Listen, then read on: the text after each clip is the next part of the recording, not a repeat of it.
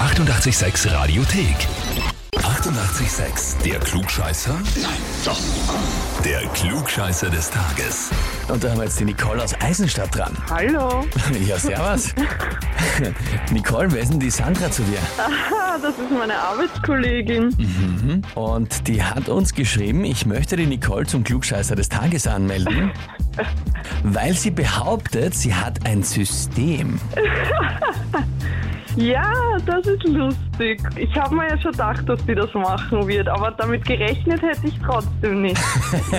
Na und jetzt ist schon soweit. Aber klär uns auf, worum geht's? Du glaubst, du hast ein System für den Klugscheißer, für die Fragen, oder wie? Nicht für den Klugscheißer, das ist quasi so ein Insider-Joke bei uns, weil ich meine, ich habe bei der Arbeit ein System und mache deswegen keine Fehler. Ah, fe Was fehlerlos. natürlich nicht stimmt, na. Du meinst, manchmal zwingen dich die Fehler der anderen dann auch zu einem Fehler, ne? Natürlich, ja. Na gut, da kann man ja nichts dann dafür. Das Problem kenne ich, was wir da sagen, Nicole. Ja? Ich war halt eigentlich auch fehlerlos, Ja. aber was der, wie es heute so ist. Nicole, jetzt ist die Frage: Stellst du dich der Herausforderung und trittst an beim Glückscheißer des Tages? Ja, ich stelle mich der Herausforderung. Bestens. Und dann legen wir los. Schauen wir, ob auch dafür vielleicht ein System anwendbar ist. Und zwar, heute ist Esperanto-Buchtag. Das ist ein Tag, der soll an die Bücher erinnern, die in der Sprache Esperanto verfasst worden sind. Das ist ja die Plansprache, die ist ja als Weltsprache gedacht gewesen und im Jahre 1887 präsentiert worden von ihrem Erfinder und zwar Ludwig Zamenhof. Die Frage ist, Ludwig Zamenhof, welche Nationalität hatte der? Ich habe es jetzt e- extra einfach nur so ausgesprochen, wie man es auf Deutsch aussprechen würde. Ja? So, welche Nationalität hatte der? Antwort A, er war Spanier. Antwort B, Franzose. Oder Antwort C, Russe.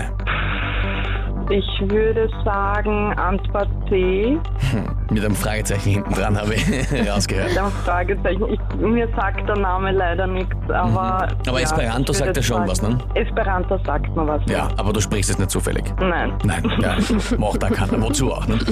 Okay, Ludwig Zamenhof, du sagst also Antwort C, Russe. Ja. Liebe Nicole, das ist vollkommen richtig. ja, war Russe, ist zwar im heutigen Polen, aber damals natürlich noch im Russischen Reich, 1887. Und das heißt für dich, du bekommst den Titel Klugscheißer des Tages, bekommst eine Urkunde und natürlich das berühmte 886 Klugscheißer-Heferl. Yay, vielen Dank.